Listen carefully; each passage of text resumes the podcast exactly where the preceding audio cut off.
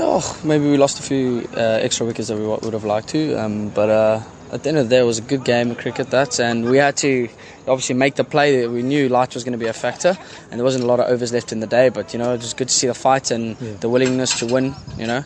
So it was just a just a good game from the Dolphins, and great to see them. We carried our momentum and some good individual performances again with the bat and the ball from our team, so it's just good to see things coming and gelling. It was different for us because we didn't know how many overs we were going to get in, so we were obviously playing the light, and uh, they obviously didn't losing a couple of wickets brought them back into the game, so they, were allowed to bowl spin only. So, I mean, if, if things could have been a bit differently, I mean, they could have just bowled seam and then would have been off the field. So, um, otherwise, it was a good performance from the boys, and yeah, I'm not disappointed at all.